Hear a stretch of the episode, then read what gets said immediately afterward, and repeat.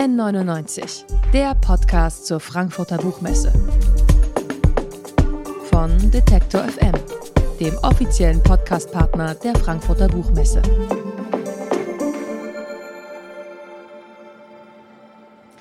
Herzlich willkommen zu einer weiteren Episode unseres Podcasts N99 live von der Frankfurter Buchmesse hier an unserem schönen Stand vom Podcast Radio Detektor FM. Mein nächster Gast ist vermutlich der bekannteste Couchsurfer Deutschlands, der Journalist und Autor Stefan Ort. Der war als solcher schon im Iran, in Russland, in China und in Saudi-Arabien unterwegs und hat es mit seinen spannenden und ungewöhnlichen Reiseberichten auch schon mehrfach auf die Spiegel-Bestsellerliste geschafft. Was aber macht man, wenn dann plötzlich eine weltweite Pandemie ausbricht und der Lockdown das Reisen ja doch deutlich einschränkt? Stefan Ort, der ist mit der Situation wie immer kreativ umgegangen. Erst bei seiner Reise diesmal einfach draußen geblieben, also an der frischen Luft. Sein Buch Absolutely ausgesperrt, wie ich 700 Kilometer durch England reiste und immer draußen blieb, ist im September beim Verlag Malik erschienen. Und ich freue mich sehr, dich jetzt hier bei mir begrüßen zu dürfen, Stefan Ort. Hallo, ja, ich freue mich auch sehr. Ich kann mir vorstellen, dass einem kalt den Rücken runterläuft, wenn so eine Pandemie losgeht und Lockdowns ins Haus stehen, wenn man äh, Reisereporter ist. Also für so einen autonomal Büromensch ist das vielleicht nicht ganz so schlimm. Wie war das für dich? Das stimmt. Für meine Art von Job ist das wirklich ziemlich fatal, wenn man auch keine Reise planen kann, wenn man nicht weiß, welches Land in drei Monaten besuchbar ist, wenn man jetzt was vorbereitet, ein neues Buchprojekt aber es kann gut sein, dass ein Land komplett zumacht, dass äh, so eine Reise unmöglich wird. Man ist zum Zuhause sitzen verdammt sehr lang. Zum Glück, den Anfang der Pandemie konnte ich noch nutzen, um das Buch über Saudi-Arabien zu schreiben. Da hatte ich Glück. Ich war gerade mit der Recherche fertig. Ich musste quasi fliehen aus dem Land, um den letzten Flug noch zu kriegen, bevor äh, alle Flughäfen geschlossen waren, alle internationalen in Saudi-Arabien. Und hatte dann erstmal sechs Monate mit dem Schreiben zu tun, was natürlich eine sehr pandemiekompatible Tätigkeit ist. Aber danach wurde es natürlich schwierig mit der Planung des nächsten Projekts und deswegen ging es dann irgendwann nach England. Ja, du bist ja dann letztes Jahr nach England gefahren genau. im Sommer, also im Pandemiesommer 2021. Ähm, wie bist du denn dann auf die Idee gekommen, ich habe mir in einer Bierlaune überlegt, was wäre eine Art von Reise, die man in jeder noch so schlimmen Pandemielage immer noch machen könnte. Und äh, kam darauf, dass ja die meisten Infektionen in Räumen äh, entstehen und dass, wenn man einfach rund um die Uhr draußen bleibt, wenn man fünf Wochen zum Beispiel in dem Fall einfach keine Wohnung, kein Auto, kein Haus äh, betritt, dass man dann total sicher vor Corona ist. Und das wollte ich dann einfach mal ausprobieren, ob das irgendwie funktionieren kann. Also als halbe Britin, da freue ich mich immer, wenn jemand Lust hat, nach England zu fahren. Aber so im Verhältnis äh, zu deinen vorherigen Reisezielen, das muss ich ehrlich zugeben, Iran, China, Russland, da wirkt England dann vielleicht ein bisschen weniger sexy, sage ich jetzt mal. Äh, und ganz abgesehen davon ist England jetzt auch nicht gerade so als ja, wettertechnisch outdoor-freundliches Land bekannt. Warum denn England? Ja, also ich habe natürlich geschaut, welche Länder eine besonders hohe Inzidenz haben. Also mhm. das war quasi Kriterium, um dieses Experiment vernünftig äh, durchführen zu können. Und ja gut, interessant war auch in England, dass der Tourismus wahnsinnig eingebrochen ist, wie in kaum einem anderen Land. Also um 98 Prozent ging er zurück im Jahr 2021 zum Beispiel wobei vorher man oft in der Top 10 weltweit war, was so die Besucherzahlen angeht. Und auf einmal passte es so in meine Art von Reisezielen, ein untouristisches Reiseziel direkt vor der Haustür quasi. Aber ich hatte auch schon lange einen Bezug dazu aus den 90er Jahren noch. Ich war der größte Britpop-Fan damals. Ich äh, war großer Fan von dieser ganzen Cool Britannia-Geschichte, hielt es für das tollste Land der Welt damals und wurde dann aber später doch ziemlich enttäuscht, so bis hin zum Brexit, was sich anfühlte wie so eine enttäuschte Liebe ein bisschen am Ende. Ja, darüber werden wir auf jeden Fall auch noch ein bisschen sprechen nachher. Du bist ja dann von London bis nach Newcastle gereist. Das sind 700 Kilometer. Fünf Wochen hast du dir dafür Zeit gegeben. Also du hattest auch deine Rückfähre schon gebucht ab Newcastle. Welche Regeln hast du dir dann für die Reise gesetzt? Also die Hauptregel war, keine Gebäude, keine Innenräume sind erlaubt. Es gab eine Ausnahme, dass öffentliche Toiletten okay sind. Zumindest dann, wenn ich sie direkt von außen betreten kann. Also wenn ich nicht durch eine Kneipe durch muss oder eine Shopping Mall. Das war einigermaßen wichtig, weil ich auch viel in Städten unterwegs sein wollte. Also nicht nur in der freien Natur. Solche Geschichten gibt's natürlich schon häufig von Wandertouren mit dem Zelt. Meine Idee war eben auch mit dieser Art von draußen sein sehr viel im urbanen Raum unterwegs zu sein und mal zu sehen, wie sich das dann anfühlt. Du bist ja tatsächlich, also im Sommer 2021, da war der, der Freedom Day, der war schon durch, den äh, Boris Johnson dem Land versprochen hat. Das heißt, du warst wahrscheinlich einer der wenigen, der sich da überhaupt noch so richtig an äh, Corona-kompatiblen Lebens gehalten hat, oder? Ja, das stimmt. Das ganze Land äh, hatte sich geöffnet. Alle Maßnahmen, zumindest offiziell, waren beendet, was aber auch nicht ganz stimmte. Also es gab zum Beispiel in Freibädern immer noch Regelungen, wie viele Leute pro Stunde nur da rein äh, durften. Freibäder waren übrigens für mich sehr wertvoll, weil ich dort auch mal äh, draußen duschen, duschen konnte. Und äh, äh, das war ein reiner Luxus für mich sozusagen.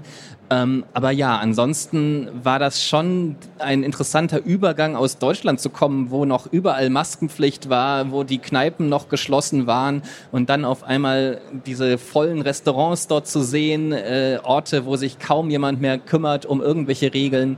Äh, das, das war schon anders dort auf jeden Fall. Ja, ich hatte auch permanent so einen direkten Vergleich. Ich habe immer mit meinem Bruder in London gefacetimed und er mhm. hat immer so, was, ihr tragt noch Masken? Was, du kannst nicht ins Restaurant gehen. Er war immer völlig entsetzt und ich gleichzeitig entsetzt, wie er quasi in London schon unterwegs sein konnte. Ja, das war so eine Zeit, wo man wirklich das Gefühl hatte, wenn man mit Leuten aus anderen Ländern zu tun hatte, dass man in verschiedenen Zeitaltern quasi lebt oder in verschiedenen Stufen dieser Pandemie. An manchen Orten war es halt schon wieder vorbei, war wieder vieles Normale möglich. An anderen Orten war der allerschlimmste Lockdown. Also das war schon sehr absurd, wie ja am gleichen Tag verschiedene Menschen an verschiedenen Orten diese Pandemie komplett verschieden erlebt haben. Ja, und drüber lachen sollte man natürlich eigentlich auch nicht. Naja, ähm, du hast eben schon erwähnt, dass äh, öffentliche Toiletten die einzige Ausnahmeregel waren auf deiner Reise, also der einzige Innenraum, den du betreten durftest. Aber wenn man dein Buch anfängt, dann lernt man ziemlich schnell, dass du eigentlich eine deiner Regeln halt direkt brechen musstest. Was ist denn passiert, als du in England eingereist bist? Ja, ich bin quasi nach 25 Minuten gescheitert mit diesem groß angelegten, tollen Projekt, weil ich äh, festgestellt habe, dass man den Flughafen Heathrow quasi nicht verlassen kann, ohne in einen Bus oder eine U-Bahn zu steigen. Ähm, ich war dann halt auf diesem Vorplatz, äh, wurde irgendwann zurückgepfiffen, wurde fast verhaftet, äh, weil man einfach da nicht weiter kann und musste dann irgendwann schweren Herzens für eine Station einen Bus nehmen durch diesen Tunnel im Norden und dann nochmal von vorne anfangen. Also das war die große Enttäuschung gleich am Anfang. Menschenunfreundliches Terrain, diese Flughäfen. Absolut. Wo bist du denn sonst an Grenzen gestoßen? Vielleicht auch Dinge, die du jetzt nicht erwartet hättest, die dann plötzlich irgendwie schwer waren umzusetzen. Also generell fühlte es sich natürlich sehr absurd an, sich so eine Quatschregel eigentlich aufzuerlegen, wenn man dann vor einem Supermarkt steht mit der tollsten Auslage. Zwei Meter entfernt sind die ganzen Obst- äh, und Gemüsespezialitäten, lauter köstliche Sachen und ich darf einfach nicht rein. Also ich konnte halt dann nur in der Außengastronomie essen, normalerweise, wo es dann oft auch ein sehr beschränktes Kneipenspeiseangebot gibt. Äh, und natürlich, also die Erfahrung, ab und zu mal zu hungern, richtig hungrig zu sein für mehrere Stunden, weil einfach nichts zu finden war, aber in der zivilisierten Welt gleichzeitig zu sein, das war schon ein wenig absurd. Ja, nach Urlaub klingt es auf jeden Fall nicht unbedingt, würde ich sagen. Reise ungleich Urlaub, oder? Das stimmt auf jeden Fall, wobei ich sagen muss, ich war vorher von der Pandemie schon sehr an meine Grenzen gekommen, äh, hatte so viel Zeit immer nur in Innenräumen und vor Bildschirmen verbracht, war wirklich äh, auch gesundheitlich schon so ein bisschen angeschlagen davon einfach. Und mit der Zeit merkte ich, dass mir dieses Draußensein doch wahnsinnig gut tat. Also nach zwei, drei Wochen fühlte ich mich da richtig in meinem Element, hatte diese, diese Regeln so verinnerlicht, dass das alles okay war für mich und äh, merkte, dass es mir allein fitnessmäßig erheblich äh, besser ging, dass mein Geist auch viel wacher war als in zwölf Monaten vorher. Also auf einmal hatte es doch auch was äh, sehr Positives für mich selber. Ja, wobei sowas stellt man sich dann eben eher in der Natur vor, würde ich sagen. Ich glaube, es sind ja auch viele von uns immer wieder in die Natur geflohen, um irgendwie dem tristen Corona-Alltag so äh, auszuweichen. Aber du hast dir, und das hast du ja eben schon gesagt, äh, auch vorgenommen, eben im urbanen Raum unterwegs zu sein. Was heißt es denn genau? Also zeltet man dann im Stadtpark oder? Äh, das habe ich sogar einmal bei der letzten Übernachtung in Newcastle habe ich das auch gemacht. Da war ich irgendwann so schmerzfrei, was wildes Campen angeht, dass ich dann auch mitten in der Stadt einfach in einem Park das mal ausprobiert habe. Äh, solange man? Es ist tatsächlich nicht wirklich erlaubt. Äh, man versucht da nicht aufzufallen damit. Ich finde es okay, solange man wirklich alles so hinterlässt, wie es vorher war, solange man keinen Schaden anrichtet äh, und auch keine Tiere irgendwie aufstört. Aber ich bin dann recht spät abends immer hingegangen und recht früh morgens wieder aufgebrochen. Dementsprechend hat mich da auch kaum jemand wahrgenommen. Ähm, in Oxford war es zum Beispiel so, dass ich einen Park gefunden habe, der so ein bisschen außerhalb der Stadt war, im Süden der Stadt, 20 Minuten zu Fuß. Und da bin ich immer wieder hin zurückgegangen. Tagsüber war ich in der Stadt äh, und hatte dann so da mein Refugium. Aber natürlich äh, läuft man dann immer mit dem ganzen Rucksack durch die Gegend, was jetzt auch nicht so, so ganz äh, bequem ist natürlich. Ich meine, dann irgendwie äh, in die Pubs reinzugucken oder vielleicht auch irgendwie in tolle Museen und draußen stehen bleiben zu müssen. Wie war das denn, dieses Gefühl in der Stadt unterwegs zu sein, aber eigentlich nie Innenräume zu betreten. Ja, man muss einfach äh, sich umstellen, was dann interessant ist und was nicht. Also die, die Pubs konnte ich gut ersetzen, indem ich einfach äh, auf dem Bond Square saß abends und mir das sehr betrunkene Treiben der Oxford äh, äh, angeschaut habe. Äh, und äh, da kann man da doch ziemlich viel miterleben. Natürlich ist es eigentlich Wahnsinn, England ohne Pubs äh, zu besuchen. Es ist äh, dramatisch falsch irgendwie.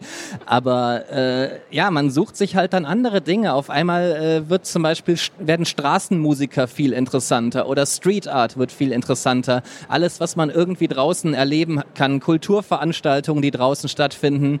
Und man spürt gleichzeitig, dass diese ganze Konsumwelt, die hinter irgendwelchen Fenstern äh, präsentiert wird, dass die eben gerade komplett überflüssig ist und einem nichts bringt. Also man kommt auf sehr interessante Gedanken auch, was so den Überfluss angeht, in dem wir sonst leben. Man wird zwangsweise zum Minimalist. Ich kann ja auch nichts reparieren oder ich muss alles reparieren, was ich dabei habe. Ich kann nichts nachkaufen von der Ausrüstung. Ähm, das äh, war am Anfang eine eine Corona-Flucht, aber später wurde es eher auch so eine, äh, so eine Reise, wo ich nach ökologischen Lösungen gesucht habe oder wo ich das sehr inspirierend fand, mich ja damit auseinanderzusetzen, wie man weniger Schaden anrichten kann als Reisender. Es klingt ja jetzt ein bisschen so, als wärst du wirklich irgendwie ganz einsam und allein unterwegs gewesen, hättest irgendwie in Parks gezeltet oder eben auch mal in der Natur. Aber du hast ja, wie eigentlich auch früher schon auf deinen Reisen, wo du viel als Couchsurfer unterwegs warst, gewisse Communities eigentlich genutzt. Genau, hauptsächlich, also ein bisschen habe ich auch Couchsurfing genutzt, aber auch eine Plattform namens Warm Showers, wo hauptsächlich Radfahrer äh, kostenlose Unterkünfte anbieten. Und weil die das hauptsächlich für andere Radreisende anbieten, haben sie oft auch Zeltplätze im Garten äh, im Angebot. Und das war für mich natürlich genau das Richtige. Und ich habe äh, bei zwölf Leuten insgesamt, glaube ich, im Garten gezeltet, also in diesem heilig, heiligen englischen äh, Privatgrund äh, der, der Gärten hinter, hinter dem Haus.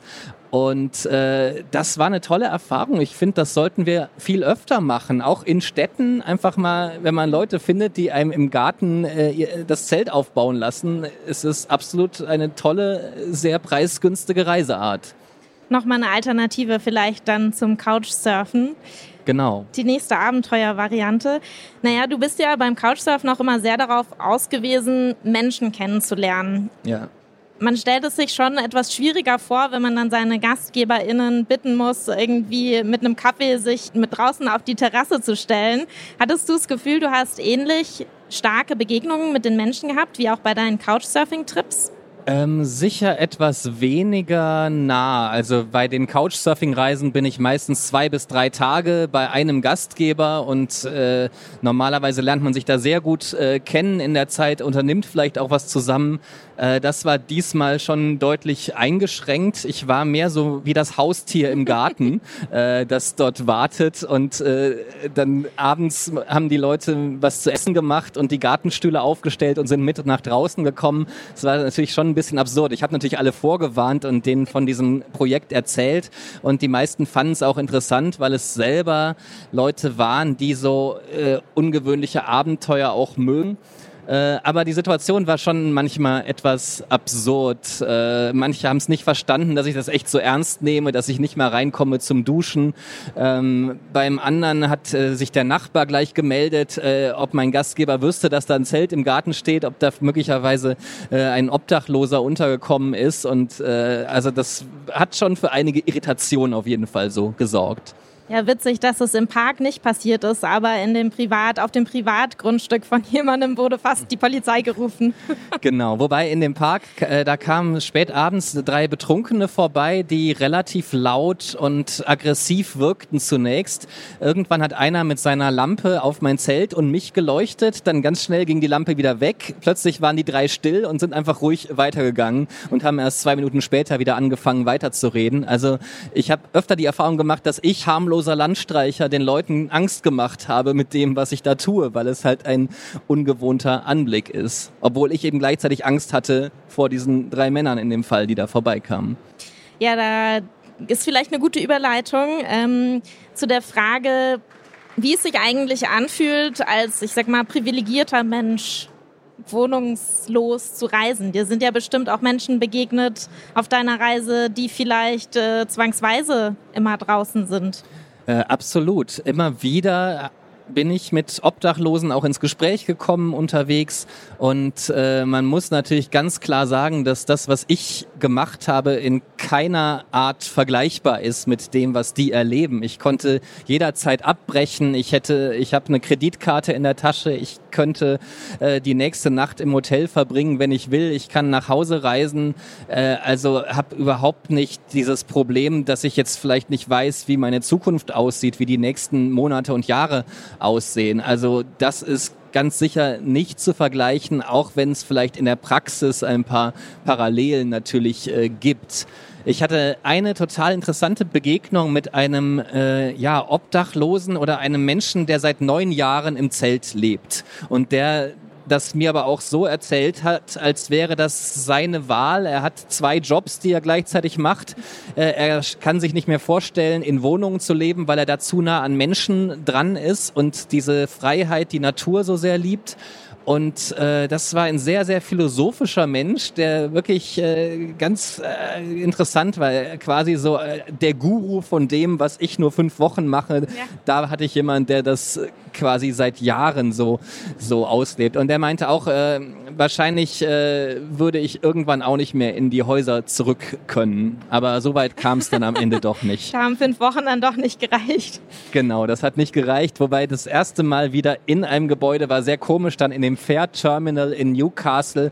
Äh, es war einfach fürchterlich unangenehmes Licht. Das tat in den Augen weh. Es roch nach äh, Desinfektionsmittel. Es war generell so eine Krankenhausatmosphäre.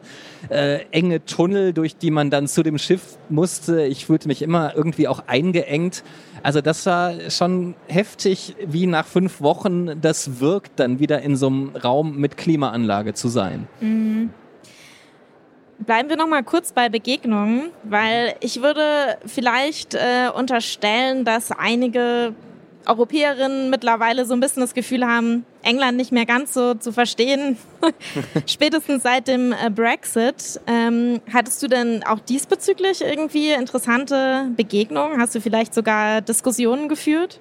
Ja, absolut. Also sehr viele von den Leuten, die ich getroffen habe, waren sehr gegen den Brexit und haben es genau so gesehen, wie es, glaube ich, hier auch viele sehen, als, als kompletter Schuss ins, ins eigene Knie, äh, dass man sich halt extrem schadet damit einfach und dass man äh, einer Zeit hinterher träumt, die einfach lange vergangen ist und irgendwie an, an an so eine subtil entfernte, noch in Gedanken lebendige Vergangenheit äh, anknüpfen will, die aber einfach längst in der Realität nicht mehr so existiert. Und ähm, viele Gespräche gingen in diese Richtung. Aber einmal hatte ich auch Gastgeber, ein Paar äh, Mitte 60, die absolute Brexit-Befürworter sind. Und das war absolut absurd. Äh, das Gespräch beim Abendessen ging zu verschiedenen Themen, aber immer wieder kam es direkt zurück zum Brexit-Thema. Jede Überleitung wurde genutzt und ähm, speziell der Mann war sehr vehement darin zu sagen, dass es halt gut ist, dass man jetzt nicht mehr sich von Brüssel alles sagen lässt, dass nicht mehr so viele Migranten kommen.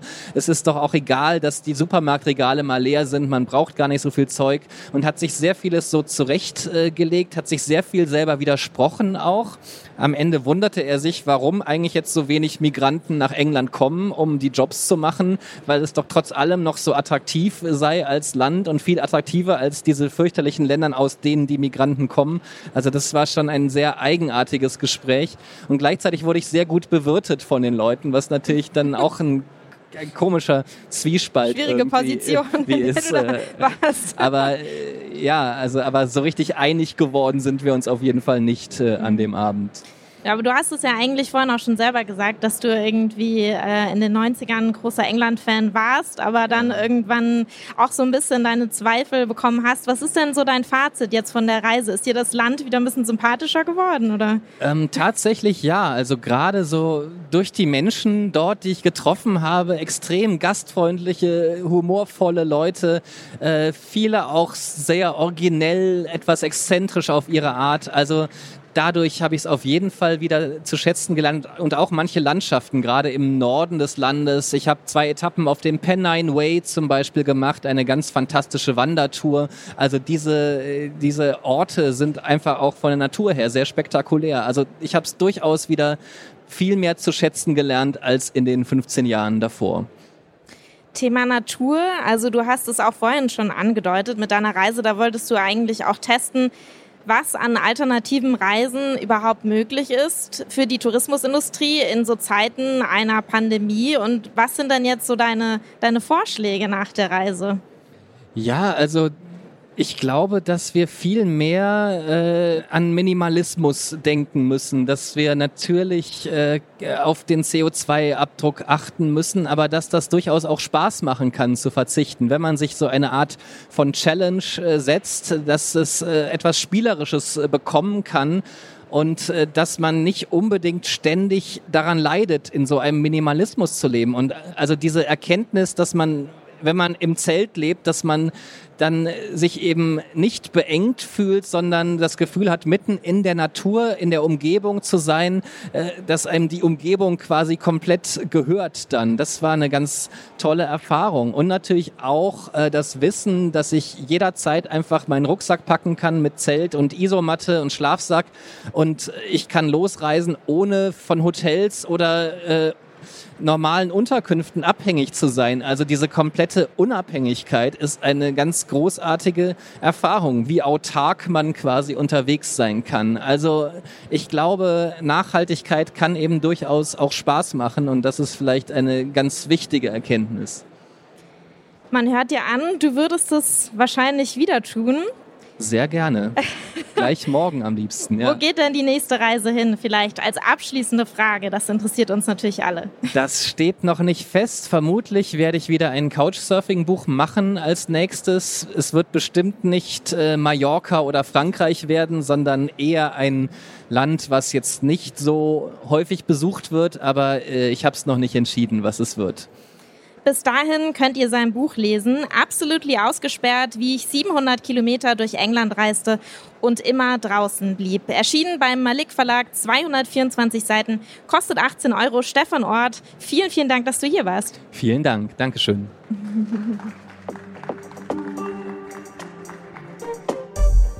N99, der Podcast zur Frankfurter Buchmesse. Von Detektor FM dem offiziellen Podcastpartner der Frankfurter Buchmesse.